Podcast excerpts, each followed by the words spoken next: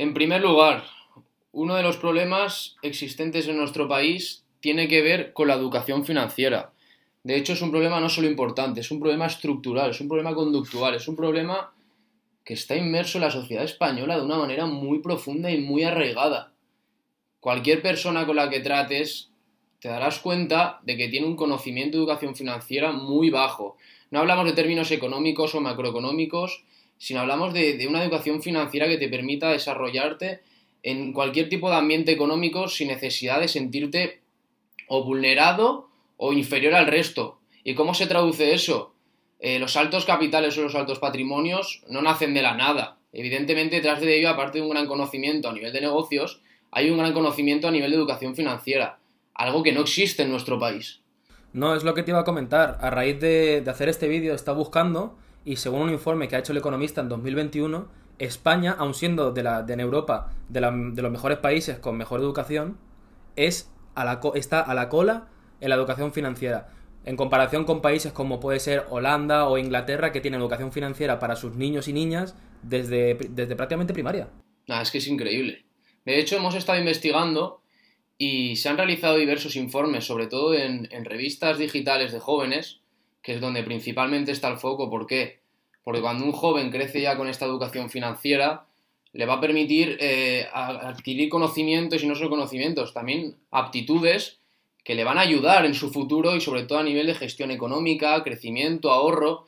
Y esto no sucede si desde pequeño no se ha hecho hincapié. Por ello, uno de los grandes problemas que hemos detectado, y porque también hemos sido jóvenes y hemos estudiado en este sistema educativo que ha hecho aguas por todos los lados, es que no existe una educación ni una formación financiera, la cual debe ser obligatoria desde bien pequeños. Desde que estudiamos, no vamos a decir la guardería, porque sería absurdo, pero desde primaria debería empezar a impartirse de manera obligatoria conocimiento de, educación financiera. ¿Y por qué no se hace? Porque en este país no conviene. ¿Y qué sucede? Que luego no estamos en la cúspide ni estamos en la cresta de la ola cuando se crean fintes, cuando se crean pymes con verdadero valor y que no se apuesta por ellas y toca irse al extranjero a que ese capital extranjero, evidentemente, aproveche ese tipo de empresas. Y todo ello viene de una base, viene de un problema estructural, de un problema social como es la educación financiera. Entonces, uno de los problemas básicos para erradicar eso, la educación financiera desde pequeños. Empecemos por primaria. No puedes a unos niños de 7, 8 años impartirle una educación financiera muy compleja porque no la van a comprender. Se pueden establecer unos contenidos o unos materiales básicos para que estos niños de entre 7, 8 años da lo mismo que cursen primaria se familiaricen con ellos, establezcan planes de negocio básicos, como puede ser que se cojan a un grupo de cinco alumnos y establezcan un negocio de vender piruletas, qué hago con el dinero generado, lo reinvierto, me lo gasto, para ver cómo, cómo actúan los niños. Y seguramente, debido al problema que están seguramente visualizando en casa, lo que van a hacer con ese dinero que han adquirido a través de ese pequeño negocio que hemos hecho a modo de juego, será gastarlo. He adquirido mil euros con mi negocio, porque he vendido 10.000 piruletas. Pues voy a ir y me voy a comprar el juego y la play que tanto me gusta. Ese es el problema que hay que cambiar. Ahí está, esa es la raíz del problema. ¿Qué tenemos que enfocar? En ahorrar ese dinero e invertirlo. ¿Y qué podríamos hacer, por ejemplo, posteriormente en la educación secundaria obligatoria con esos niños? Que son ya preadolescentes o adolescentes. Sí, sería llevarlo al siguiente nivel de lo que estabas explicando ver otras formas de inversión, qué pueden hacer con ese dinero, porque sí que es cierto que aquí en España tenemos una, una educación de ahorro muy grande. Desde que somos pequeños siempre tenemos una huchita con no sé qué, pero ese dinero para lo único que sirve es para que se devalúe con el tiempo y para comprarnos alguna tontería y que no genera nada más. Si a estos niños les enseñamos cómo tienen que, invertir el dinero, da igual la edad, como están comentando, el día de mañana este país fluctuará mucho más, tendremos gente mucho más preparada cuando sean mayores y poco a poco irá mejorando y llegará a la versión que realmente tendría que estar España con el potencial que tiene como país. Ese es el problema también lo que dice José de este país, que enfocamos el ahorro desde bien pequeños al hecho de yo ahorro, cada mes aporto una cierta cantidad y cuando acumulo eh, la cantidad que he establecido, no es para invertirla o para generar mediante pasivos o activos, sino que la tengo para darme un capricho, para comprarme, como he dicho, la Play, el iPhone de turno que no no me puedo permitir, el ordenador de turno que no me puedo permitir, para irme de viaje, que al final son satisfacciones rápidas. Es como un chute de dopamina que te da mediante esa compra, que es el consumismo puro y duro, pero realmente luego lo piensas y dices, ¿qué he hecho con ese ahorro? ¿Qué he hecho con ese dinero? Pues bien, si tuviéramos una cultura del emprendimiento y una cultura empresarial enfocada en la educación financiera, un niño con 14 años evidentemente sería complicado que pensara eso. Pero ese mismo niño con esa educación financiera con 20 años, igual, tras, haber ahorrado 1000 euros en 5 o 6 años, que es viable, igual llegaría a los 20 y diría, pues mira, no me voy a ir de viaje, ni me voy a comprar una Play, ni me voy a comprar un iPhone. Lo voy a invertir. Voy a empezar mi negocio. Voy a emprender. Voy a invertir en estas acciones. Voy a generar plusvalías. Esto no sucede. Problema, la educación financiera establecida en este país. Yo es que, mira, te iba a comentar que yo personalmente, hasta que no llegué a la universidad, yo no di nada, absolutamente nada de economía. Y he pasado por grado superior, bachillerato, la ESO, por todo. Y no he dado ni una sola asignatura de economía. Y es más, eh, en la universidad yo fui a marketing, para los que están viendo el vídeo, una carrera que pedían más de un 12, la, lo que se daba era una economía muy básica, economía mundial, econometría, pero realmente no tiene nada que ver con, con educación financiera, es un, un, nivel económico muy... Sí, es muy básico y muy de libro, no, no, no tiene una, una, utilidad real, para que me entiendas. Por ejemplo, eh, es cierto que una vez nos pasó que el, el día que, que, pasó lo de la caída de Evergrande, nosotros ese día teníamos eh, clase de economía mundial. Pues el profesor de economía mundial no sabía que había pasado lo de Evergrande. Y ese día dimos la economía mundial del siglo XVIII de Inglaterra. Es que es de chiste. Es de chiste. Y yo le dije, no vas a comentar nada acerca de lo de Evergrande porque había caído, para el que lo sepa, había caído toda la bolsa. Porque se descubrió que Evergrande debía, que es la, una de las empresas más grandes de China, debía multitud de millones de, de dólares a, a, a todo.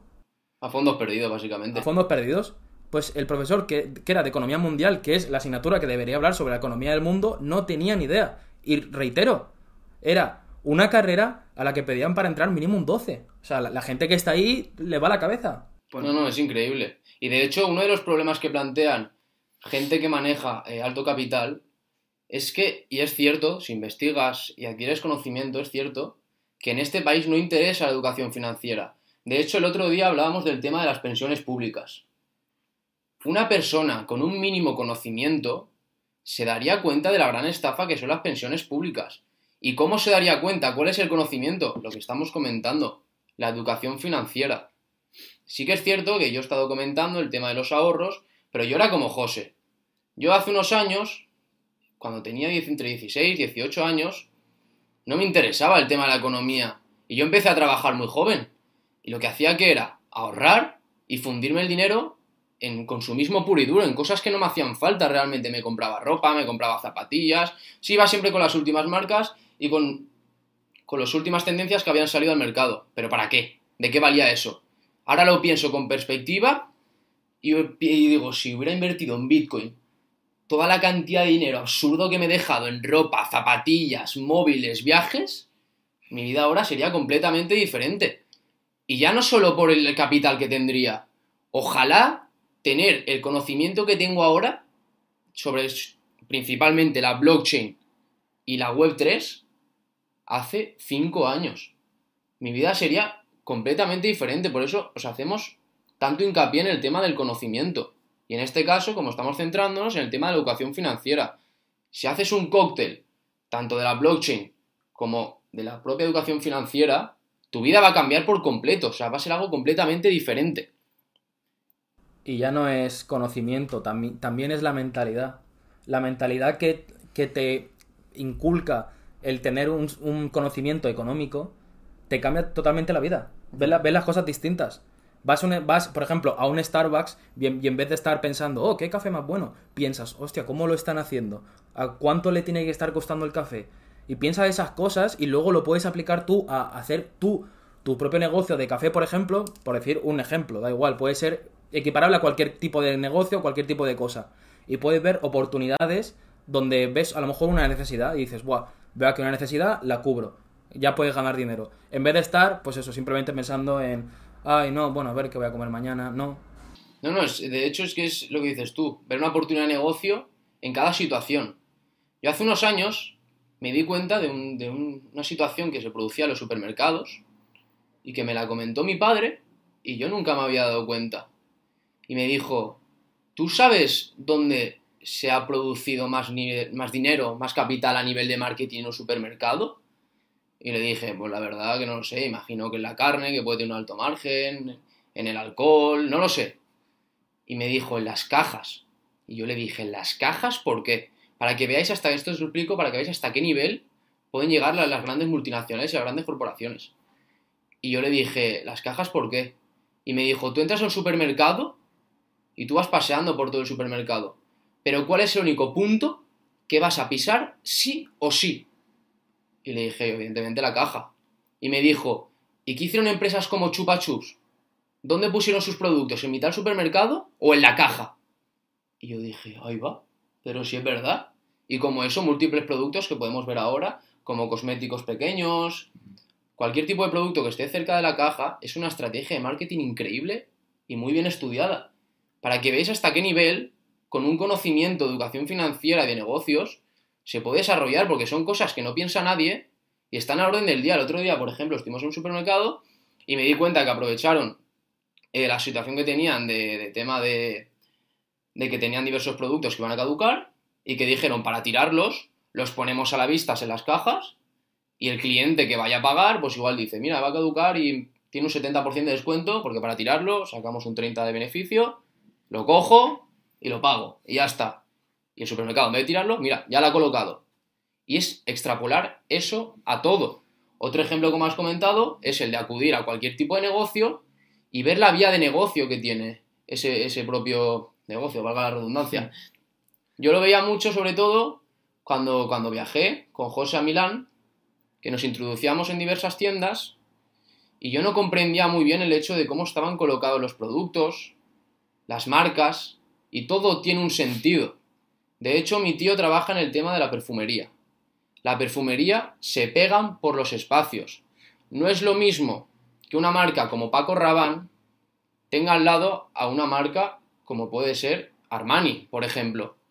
Paco Rabanne tiene que competir contra esas marcas. En el momento en el que tú una marca como Paco Rabanne la estás poniendo al lado de una marca, por decirlo, muy utilitaria, muy consumida, consumida me refiero a nivel baratero, a nivel asequible, a nivel accesible para cualquier tipo de público.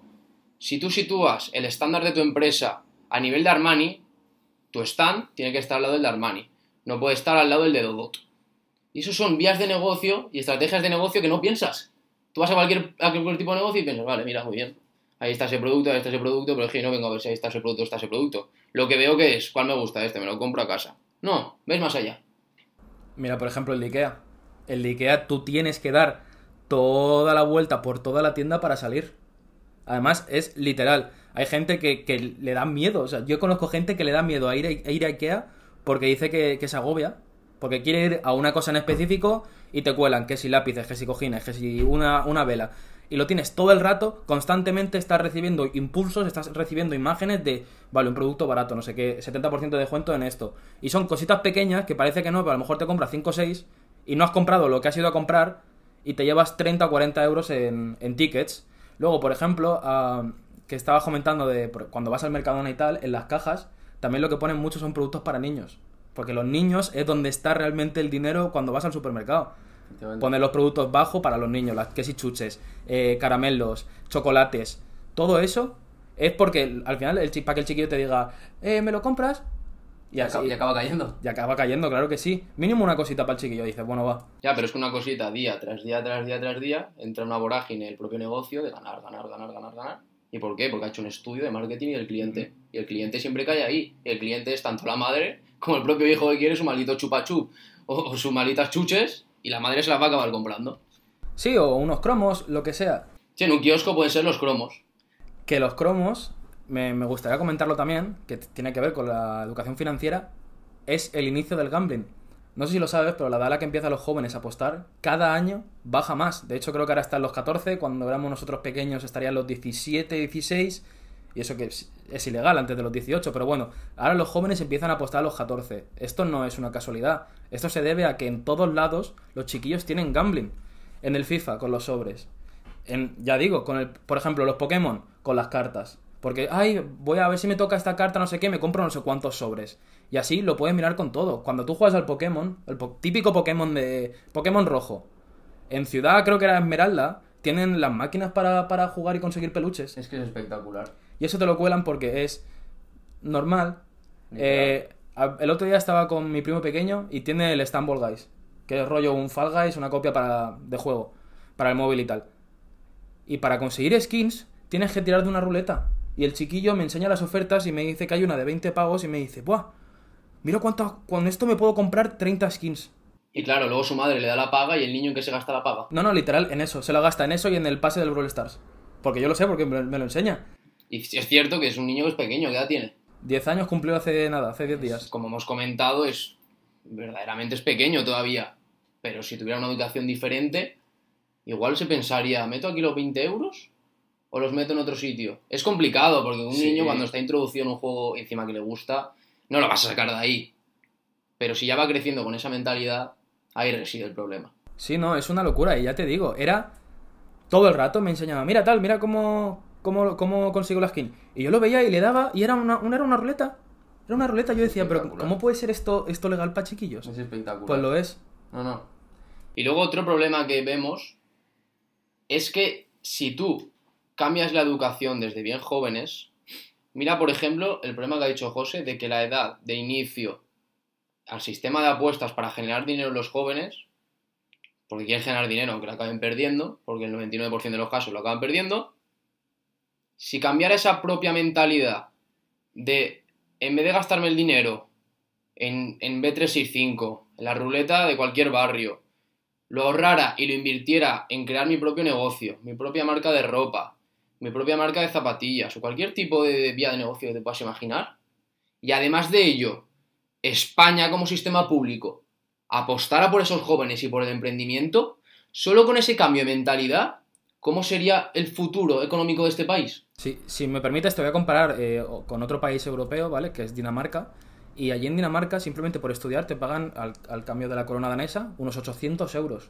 Es que es increíble. Si tú, por ejemplo, quieres estudiar marketing allí, son cuatro años en los que eh, en el primer año ya te ayudan a crear tu empresa, te dan contactos y al final de los cuatro años tú terminas teniendo una empresa en la que te, te aseguran que te dan una educación suficiente para estar facturando ya lo suficiente como para poder vivir sin tener que estar en un trabajo ni nada, sino simplemente ya teniendo tu propia empresa. Sí, una libertad económica, una libertad financiera, básicamente. Sí. Te otorga tu propia empresa, la que tú has creado. Con ayuda del gobierno, evidentemente, porque te otorgaste contratos y este capital inicial.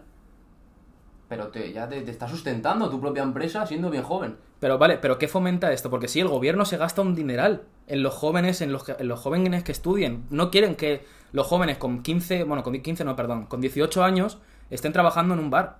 Ellos lo que quieren es tener jóvenes formados, les pagan y a cambio esos jóvenes se quedan allí y le están generando dinero y riqueza al país. Porque tú puedes tener una empresa y estar en Dinamarca, pero puedes estar vendiendo en Inglaterra, en Nueva Zelanda. Es que puedes estar vendiendo en cualquier lado porque para eso está Internet.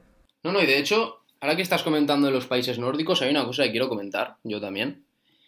Y es que mucha gente que esté viendo el vídeo pensará, en otros vídeos habéis hablado del tema de los impuestos, el tipo impositivo alto. Es cierto, en los países nórdicos hay un tipo impositivo muy elevado. Pero señores, no es igual que aquí. En los países nórdicos, tú tienes tu casa y, por ejemplo, la propia calefacción la tienes financiada por el Estado. Cosas básicas como comprarte un ordenador para ir a la universidad, material de la universidad, está financiado por el Estado a través de esos impuestos que viene evidentemente de un tipo impositivo alto. Ahora vamos a poner ejemplo personal. Yo empecé la universidad, me pagué las tasas, me pagué el ordenador, me pagué todo el material y además mis padres están pagando una barbaridad de tipo impositivo. ¿Para qué? ¿Para qué, señores? ¿Para qué? ¿Dónde va ese dinero? Ahí es donde reside el problema. Y comparamos el tipo impositivo alto de España y el de los países nórdicos y te das cuenta de que los servicios que, ofre- que ofrecen los países nórdicos no están en España.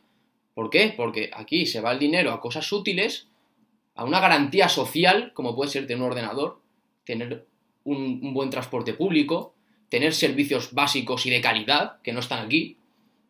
Y en España se va a chiringuitos, a clientelismo, a colocar a dedo a cualquier tipo de familiar. Y eso no puede ser a nivel económico a corto, mediano y largo plazo. Es la ruina y la recesión absoluta. Sí, no, pero alguien en el vídeo pensará ahora, sí, no, pero en los países nórdicos pagan en impuestos a lo mejor 1.000, 1.500 euros al mes, cualquier persona. Sí, pero a lo mejor el sueldo mínimo son 4.000. Sí, de hecho, mira si se dan cuenta del chollo que es España y cómo se aprovechan, que dónde se van los jubilados.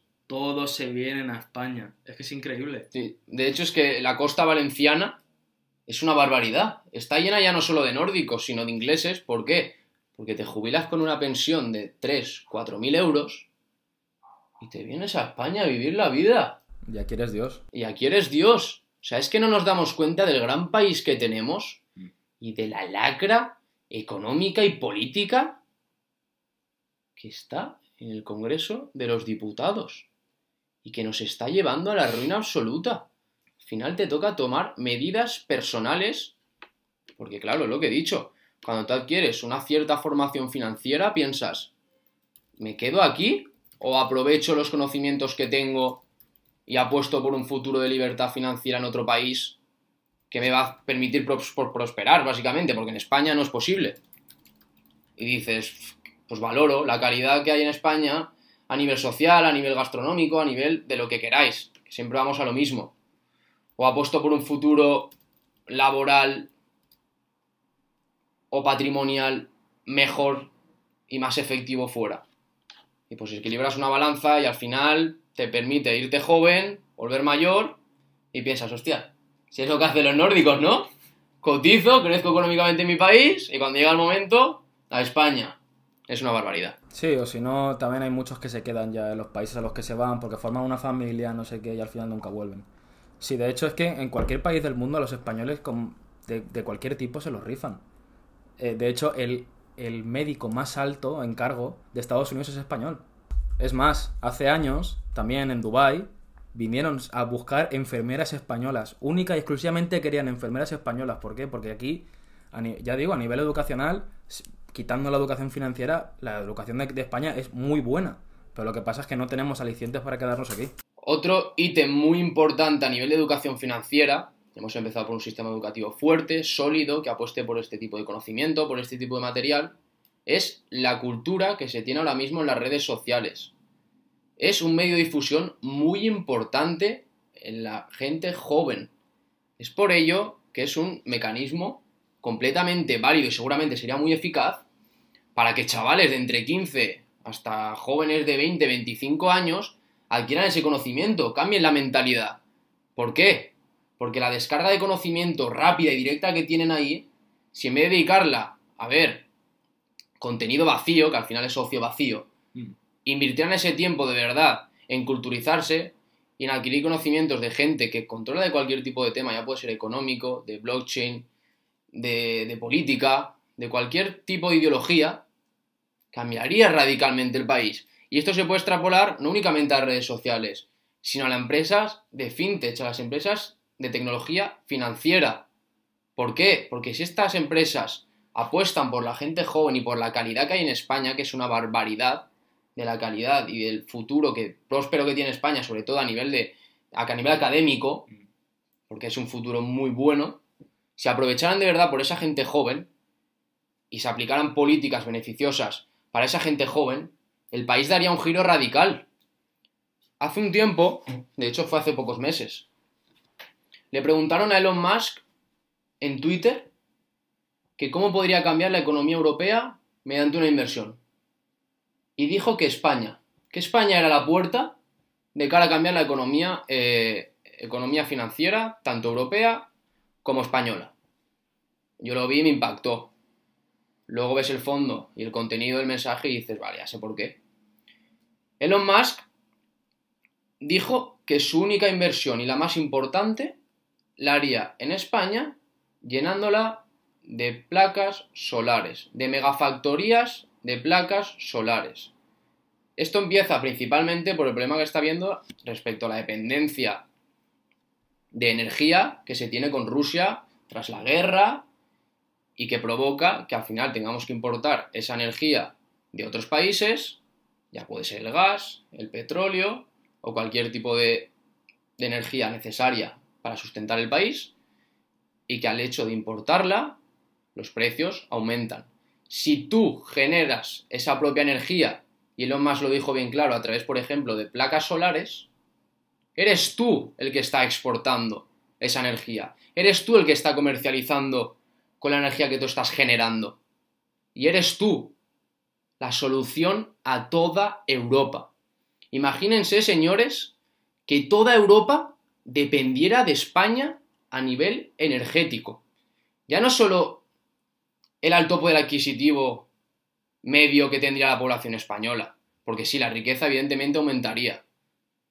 Es el hecho de la facilidad contractual y mercantil que tendría España con otros países para cerrar acuerdos, cerrar dependencias, cerrar acciones diplomáticas. Cambiaría radicalmente con esa única solución. Y lo está diciendo Elon Musk, que es el hombre más rico del mundo. No lo estamos diciendo ni José ni yo. Elon Musk.